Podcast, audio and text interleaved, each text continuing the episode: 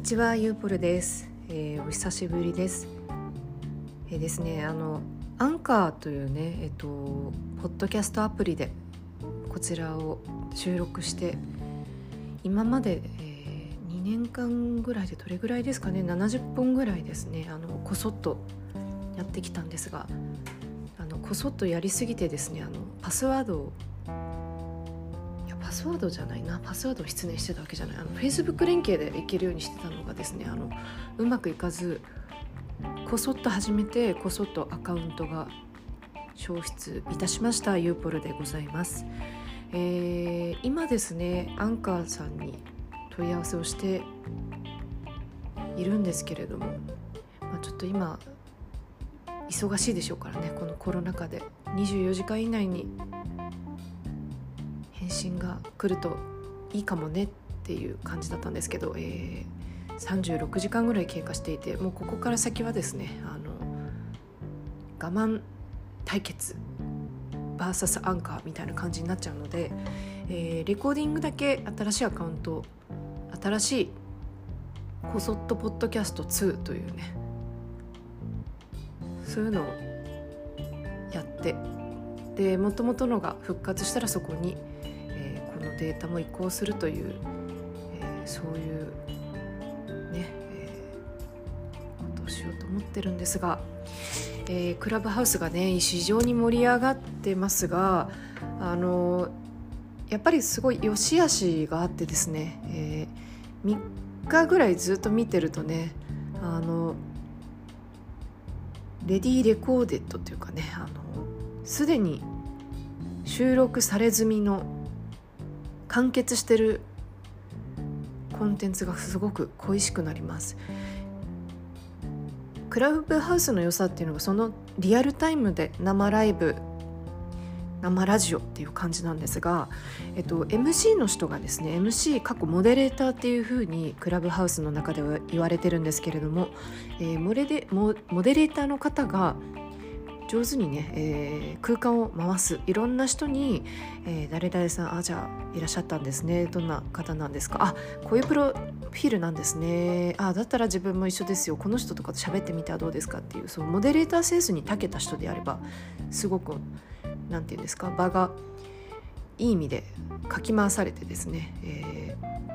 ー、聞いてる側も置いてかれすぎてない感じであの参加性生ラジオっていうのは面白いんですが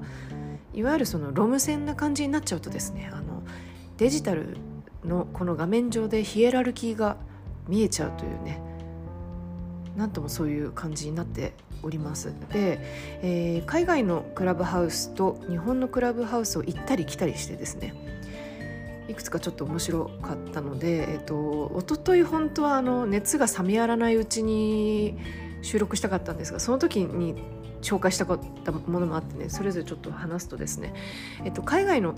クラブハウスだと、えー、大きく3つのパターンに分けられてですね、えー、1つがビジネス系なんかソーシャルマーケティングとかスタートアップとかそういうふうな話を聴講者と、えー、モデレーターの人たちっていう構図でですねトークイベントのような形で配信していてでモデレーターの方がかなりうまく回してですねあの私たちのこのルーム覗いてくれてありがとうっていうのをね、えー、50回ぐらいトータルでいう6時間のセッションみたいなのがあります。で、えー、2つ目っていうのがあのクリエイターとかアーティストとか要は創作する人作る人たちを、えー、のコネクトとかビジネスの機会を生む、まあ、これもある種ビジネスといえばビジネスなんですけれどもあのどちらかというと、えー、モデレーターに対してオーディエンスっていう関係性じゃなくてみんながフラットにですねあの業界同士で異業種類似クリエクリエイティブの、えー、類似職種の人たちで交流会しようよと。でそれで自分たちの作品のお披露目する場とかを広げようみたいな目的があったりすると。で3つ目があのブラックの方中心でやってるですね。あの結構雑談系ですね。あの夜遅くから朝早くまでっていうえー、そういうものとかをやってたりとか、まあ、あとひたすら何て言うんですかねあの井戸端会議とかをしてるみたいなのも結構面白いです。そうでであとねちょっと変わり種っていうのを紹介するとですねなんか即興で演劇をする即興でコメディを演じるみたいなものがあってですね私あの入ったのが面白かったんですけどあの6人グループぐらいのとこに入ってですねそしたらテイラーっていうモデレーターがいてテイラーのアイコンにみんな変えてたんですね私以外の人たちが。でテイラーは赤い背景にすごいニコって笑っててなんかあの AFX ツインのジャケットのあの男性を思い出したんですけどそれがバーって連なってて私一人日本人で入ったので「あの有効って「Come on join us」みたいなこと言われてですねこれ何にジョイジョインするんだろうって思いながらあのやってみなはれみたいなことを言われて何をややってみるんだろうと思いながらまあとりあえずイエスと。こういうのはねイエスで英語の勉強につなげようと。いうことでイエスしたらですねあのテイラーがあのなんていうねお芝居のモデレモデレーターという形でですね各メンバーにですね役名を言ってそれを即興で演じると。で私は、えー、世界最大のですね、えー、猿猿の猿をたくさん扱ってるペットショップの CEO 役っていう感じを仰せ使ってですね、えー、たんですけどまあ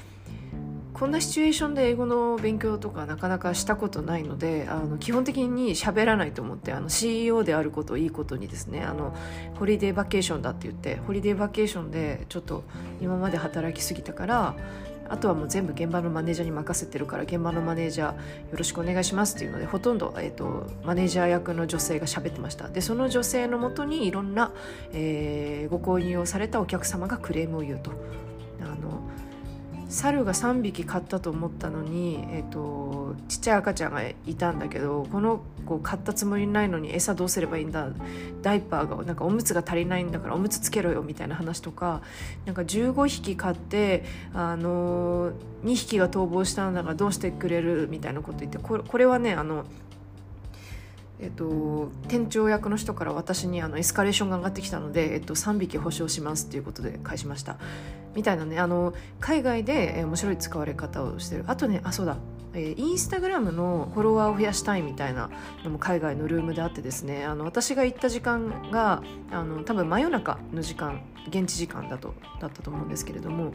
なんか200人ぐらいがですねあのみんなミュートにしててですねアイコンだけがずらっと並んでると。でそれでお互いに相互フォローしてねっていうなんか不思議なスペースがあったりとかですね。あとメディテーションの部屋っていう。メディテーションの部屋は、えー、モデレーターの人1人であとあとはみんなオーディエンス。でオーディエンスの人がえっと、無音をかけるというね非常にジョン・ケージのようなことをやっておりましたと。すごいね面白いなと思いました。で片やですねえっと日本日本入りましたか？なんかね日本はやっぱりちょっとオンラインサロンにすごい近い。さっき言ったあのデジタルヒエラルキズムというのがすごくあってですね。あとねやめ時を MC の人がちゃんと決めないとねダラダラダラダラ続くと、まあ、ダラダラ続くのを良しとするものだったらいいんですけどやっぱりあのなんていうのかな。コンセプトっていうねあのちゃんとルームにつけないとねプラットフォームはなんかやっぱそういう何て言うんだろうテーマをちゃんと決めて何回も何回も定期的に配信してるものが定着していくかなと思ってるのであの偉い人たち VS オーディエンスが一方的に聞くっていうのもそれはそれでいいと思うんですけどそれはもう明確にあのタイトルタイトルしかないのでね、えっと、そこにちゃんと示していくというのが大事なんですが なんかすごい面白いものがあってね2つ。えー1個がねあのピカチュウしかいない部屋っていうのがあって入ったらねあのみんなね「ピカピカピ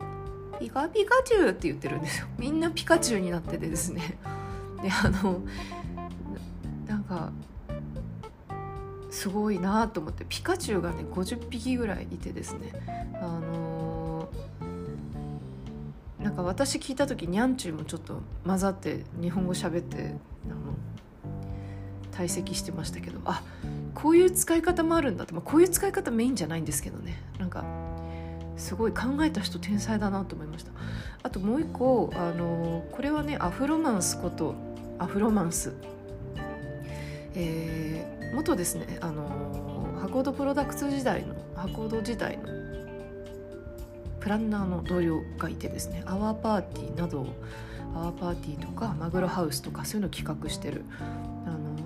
とてもあのアイデア力のあるねすごいなって思う、えー、同期がいるんですけれどもあのパーティーピープルを楽しませるための企画とか、まあ、普通に世の中に面白いアイデアを生み出すっていうのがあのすごくあの上手だなうまいなって思う人でまあなんだっけなロンドンバスにいちごの苗とかをわーって積んで、いちご畑がやってくるいちご狩りをいちご狩り側がやってくるみたいな企画とかドライブインフェスとかね今もやってたりするんですがなんか今度あの耐久で何時間みたいなすごいロングスパンのやつやろうよみたいなこととかなんかあのこれ需要があるかどうかわからないんですけどもあの結構あの内輪のね感じのコミュニティが多いからあのただ内輪のコミュニティかそういうオーソリティとオーディエンスみたいなあのどっちかっていうのが多いから私はあのただ音楽をですねかけ続けるゆるいものとかあのただひたすらに、えー、絵本の朗読をする。ゆるいのとかをねあのこの黎明期に試しに入れてみようかなと。でその上で、えー、戻ってくるのはこういう収録型のポッドキャストという形がちょっと未来予想図として、えー、あるんですけれども、まあ、そういう感じかなとざっくり締めましたでねこの1週間っていうのが、まあ、クラブハウス売買ゲームで招待があるので増えていく時期かなと思ってるんですがあのここからがプラットフォームの勝負なんですよね。あのプラットフォームが生き残る術っていうのはよりあここにいて気持ちいいなって思ってくれる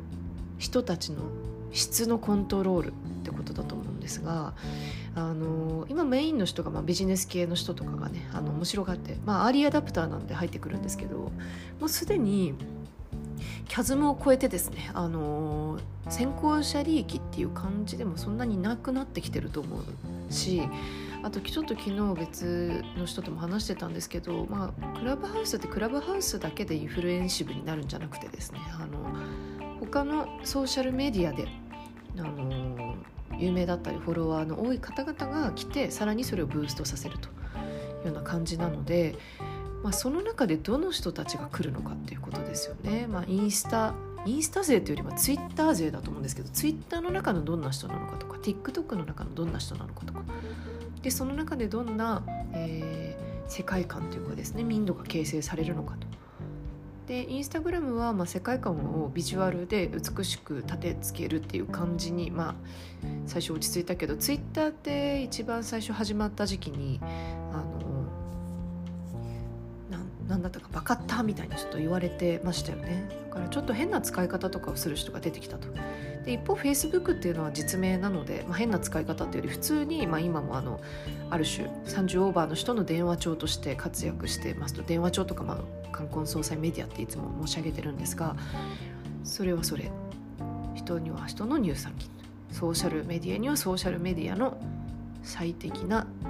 コミュニティというかねコミュニティ像があるトライブ像があると。で実名性に近いのでですね招待制だからだから変なことはできないっていう前提なんですけどじゃあ誰がよってもってね、えー、これをずっと使い続けるのかと。でねやっぱりこう内輪でパッと喋る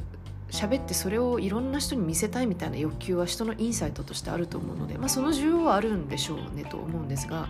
多分こういう感じでたくさんの人に使われていくとルームっていうのがルームとかクラブっていうのがものすごい量産されてもうどこに誰がいるのか見つけられないみたいな少しだったらいいんですけどね。なのであの定期的にモデレーターにファンがつくっていう感じだと思います。なので、えっと、モデレーターにファンがついてその例えば田中ユーポルをフォローしてる人が、えっと、ユーポルが、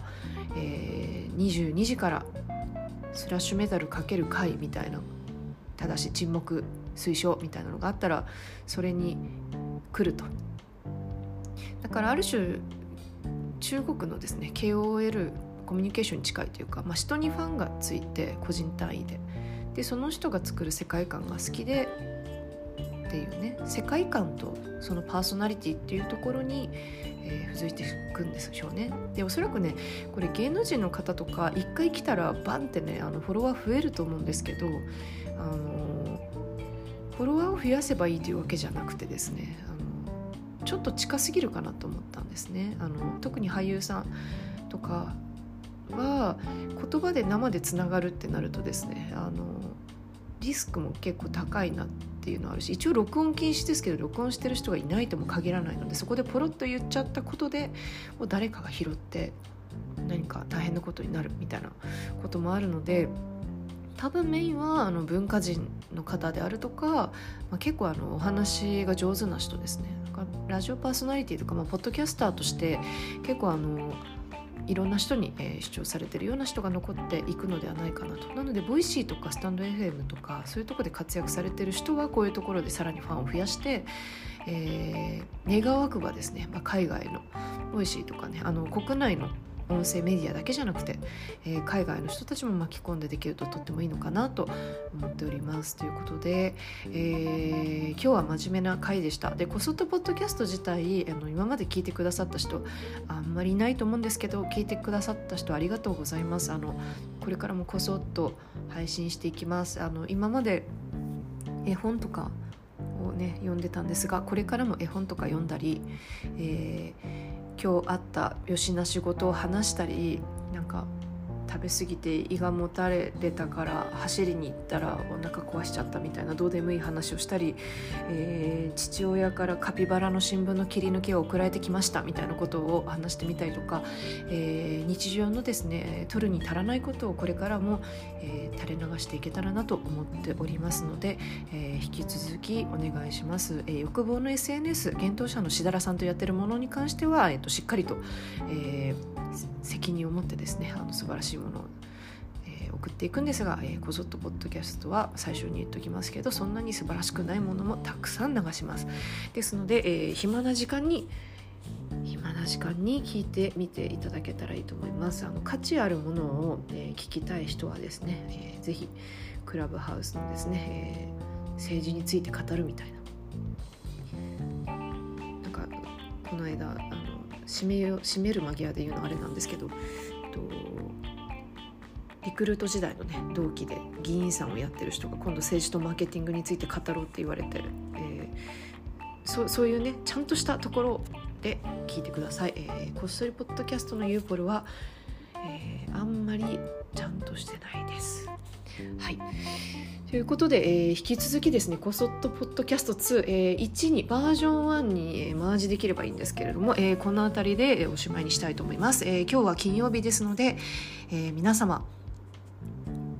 明るく楽しく多分ね今週末みんなクラブハウサーになるんじゃないかと思うのであの戦々恐々としてるんですけれども、えー、私は今日も負けずと、えー、暖房が30度に効いた部屋で英語の勉強でもなどしながらですね、えー、大好きな弊社の仕事をしようと思っております。はいでは今日一日、えー、良い日を良い日をお過ごしください。バイバイ。